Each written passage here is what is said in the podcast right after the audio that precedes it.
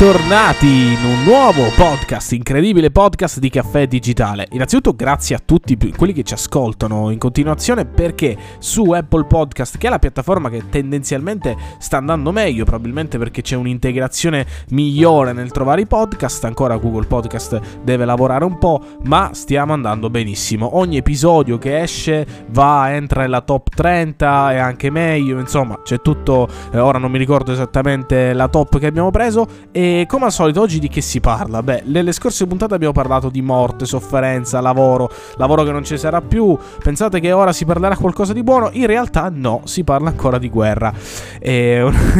perché effettivamente nell'ultimo periodo c'è una piccola, una, una piccola, proprio piccola questione tra eh, gli Stati Uniti e la Cina. E indovinate un po', nel mezzo c'è Huawei. Ok, principalmente all'inizio vi può sembrare una cosa strana, dice ma Huawei che cosa c'entra nella guerra tra Cina e USA, in realtà c'entra, c'entra molto, perché tra l'altro proprio oggi è uscita la notizia, eh, in realtà è da settimane, che la figlia del fondatore di Huawei è bloccata in Canada, ma solamente oggi in sostanza ancora non è stata rilasciata, ma è eh, in, eh, praticamente in libertà vigilata e, e eh, è stata arrestata sull'inchiesta degli Stati Uniti. Perché cosa? Perché gli Stati Uniti dicono che eh, questa, che si chiama Meng Wanzhou, non so bene come si pronuncia, viene accusata di aver violato le sanzioni sull'Iran.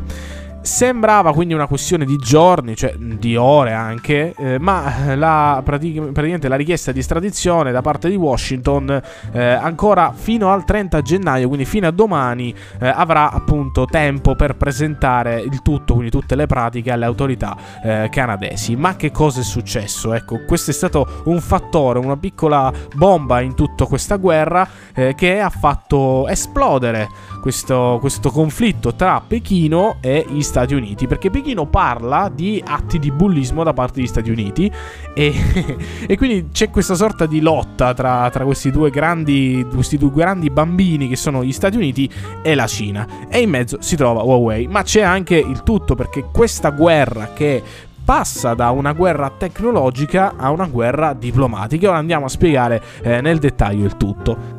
Sì, in pratica questa guerra che si sta per la prima volta, ricordiamo che le guerre si sono sempre scatenate e in qualche modo si sono succedute in quelli che sono veri e propri campi di battaglia, no? Noi sappiamo la prima guerra mondiale, la seconda guerra mondiale, eccetera, le più famose, poi ci sono state tante altre in passato, tante piccole guerre e battaglie, però questa è eh, la prima guerra, se così possiamo definirla, eh, su un campo nuovo, su, un campo, su una dimensione nuova che è quella del del digitale, quindi quella eh, di un campo apparentemente mm, appunto virtuale, cioè non fisico, non materiale, ma che poi bisogna stare molto attenti perché poi le ripercussioni si vanno poi a scatenare su quella che è l'economia reale. Quello che sta accadendo proprio in questo periodo è questo. Adesso eh, il pretesto per arrestare Meng Wanzhou, cioè la figlia del fondatore cinese di Huawei, quello è so- appunto un pretesto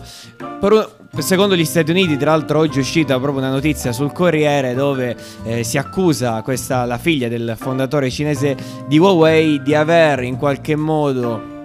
Ehm, diciamo eh, eluso quelle che sono tutte le eh, delle sanzioni nei confronti dell'Iran proprio perché grazie a queste a questa elusione delle sanzioni nei confronti dell'Iran Huawei grazie a una sua compagnia che si chiama Skycom in qualche modo è riuscita ad avere dei, dei, rapporti commerciali con l'Iran. E questo ovviamente gli Stati Uniti non l'hanno tollerato e lei rischia addirittura fino a 30 anni proprio per frode bancaria e traffici illeciti con il paese iraniano. Ricordiamo però che lei comunque è, gioca un ruolo importante nel, nella famiglia Huawei perché non è solamente la figlia del fondatore ma si tratta proprio del, diciamo, del capo finanziario, quello che controlla le finanze eh, di, di Huawei, quindi un elemento fondamentale e averla in qualche modo tra virgolette catturata e in libertà, quindi vigilata, questo è assolutamente una cosa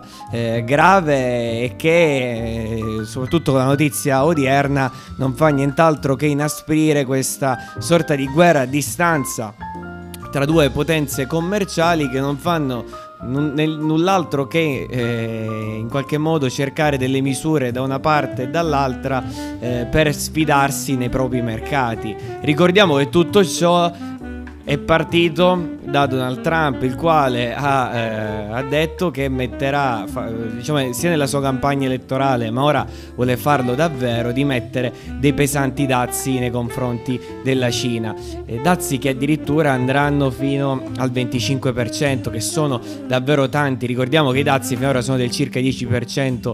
Quindi eh, questo è assolutamente un punto cruciale dove Xi Jinping, quindi il, diciamo, il presidente della Repubblica Popolare Cinese dovrà confrontarsi con eh, Donald Trump. Qui c'è una guerra in atto e non si sa chi la vince, però dico una cosa, probabilmente mh, mm, non la vincerà nessuno, eh, ma ne risentirà il mercato. Il mercato che in questo momento, eh, soprattutto in, in, Cina, ma anche negli Stati Uniti, c'è una eh, lenta decrescita, una leggera flessione del mercato e dobbiamo stare attenti, dobbiamo stare attenti perché eh, una guerra del genere eh, poi si, diciamo che si lotta in qualche modo sul campo virtuale potrà poi mh, portare delle conseguenze reali alle popolazioni che vivono in quella determinata nazione. Eh sì, infatti stavo leggendo qua eh, sul, eh, sull'articolo che secondo appunto un report eh, entro il 2025 o il 2030 massimo potrebbe già avvenire il sorpasso sull'intelligenza artificiale applicata in campo militare da parte quindi del, della Cina e questo è un rischio che Trump non vuole correre. Da qui si capisce perché comunque ricordiamo no, che gli Stati Uniti sono sempre stati abituati a essere quelli che comandano, l'unico sceriffo della città adesso che la Cina effettivamente veramente sta eh, mettendo le radici, sta cercando di spuntare, eh, beh, la tensione si sta alzando. E tra l'altro attenzione, non siamo esclusi noi, perché in questo banchetto dove si ammazzano da una parte gli Stati Uniti dall'altra la Cina, c'è l'Europa di mezzo. Perché l'Europa, allora, da una parte, facciamo una piccola riflessione in questo caffè digitale, da una parte noi sappiamo che con gli Stati Uniti abbiamo una storica alleanza militare e geopolitica, ma dall'altra effettivamente attualmente nel mercato odierno la Cina può eh, ed ha molte più opportunità di investimento rispetto agli Stati Uniti. Quindi dobbiamo stare in mezzo, eh, però diciamo non possiamo stare in mezzo, dobbiamo decidere se prendere questo protezionismo dei Trump oppure decidere di avere un investimento quindi più futuro. È una scelta molto delicata. Da che parte possiamo stare? Non lo so. Cioè, è come dire, dobbiamo stare dalla parte del portafoglio oppure dobbiamo stare dalla parte, diciamo, della logica, del cercare di, di essere neutrali tra le due. Ma soprattutto l'Europa gioca un ruolo fondamentale eh, ma in realtà non si sta vedendo. Cioè, l'Europa in questo momento, questo conflitto a distanza, l'Europa non rappresenta nulla. E questo secondo me è una cosa che va a danneggiare quella che è la nostra visione di Europa, perché non ci sono investimenti in alta tecnologia, mentre la Cina parla di intelligenza artificiale, eh, anche la stessa gli stessi Stati Uniti, anche se non più come prima, eh, non con quella loro forza di, di, di prima, perché ormai la Cina, come stavi dicendo tu, sta eh, addirittura sorpassando su, su, molti aspetti tecnologici quello che è la potenza degli, US, delle, degli Stati Uniti d'America. Quindi eh, cioè ci sono temi importanti che sono il 5G, sono delle sfide eh, interessanti anche sul, sulla cyber security, sono delle sfide che l'Europa in questo momento, anche riguardo a un problema di sicurezza, l'Europa non, proprio si sta mettendo da parte e quello mh, mm, che poi insomma sarà, eh, che noteremo realmente sarà che anche l'Europa ne risentirà, perché l'Europa ne risentirà comunque del, dell'inflessione commerciale, quindi eh, dei dei, degli Stati Uniti, degli Stati Uniti e anche della Cina. Però non fa nulla per cercare di stimolare gli investimenti, soprattutto per le nuove tecnologie. Cioè, siamo davvero al centro di queste due superpotenze mondiali, stando lì a guardare. Infatti noi prima abbiamo detto che si passa da una guerra tecnologica a una guerra diplomatica, ma ci chiediamo da questa guerra di- diplomatica se non si possa passare a una guerra militare, cioè Тут tutto questo, questa sorta di bomba che ancora non è esplosa, ma che c'è questo timer che piano piano scorre, no? Dobbiamo aspettarci che prima o poi, comunque, e soprattutto, come nota, come cita anche eh, l'articolo, il tutto potrebbe esplodere, potrebbe capitare tutto quanto nelle elezioni del, del 2020 a Taiwan, dove potremmo quindi capire non solo il futuro appunto dell'isola, quindi della Cina, ma anche il futuro della rivalità tra gli Stati Uniti e la Cina, che ricordiamo è forse una delle rivalità più importanti nella storia, perché non siamo più in tempi antichi dove una rivalità si trattava di guerra, qui le guerre sono molto molto molto diciamo più evolute, possono provocare danni nettamente superiori rispetto a quelli indietro. Quindi, insomma, era una piccola chiacchierata su questi, su questi fatti. Cerchiamo di informare un po' su tutto quello che accade eh, nel mondo, anche perché devo essere sincero, di tutta questa questione non si capisce bene sul web. Nei giornali più famosi non se ne parla tanto, eppure se se ne parla, se ne parla davvero male. Siamo dovuti infatti andare a vedere fonti vecchie eh, perché si dà per scontato certi argomenti che probabilmente dovrebbero essere essere trattati non solo sul web, ma anche a scuola, perché sono argomenti molto attuali e quindi cercare di riflettere su quello che è il nostro secolo e come stiamo procedendo e come potrebbe procedere, cercare di anticipare per non commettere errori, eh, errori futuri. E soprattutto fare quella una scelta giusta e, e soprattutto in campo europeo e cercare sicuramente di limitare quelle che sono le tensioni tra Stati Uniti e Cina, perché sono pure reazioni comunque di tipo commerciale, cioè mentre eh, gli, prima una volta gli Stati Uniti deteneva il primato nelle, della tecnologia, il titolo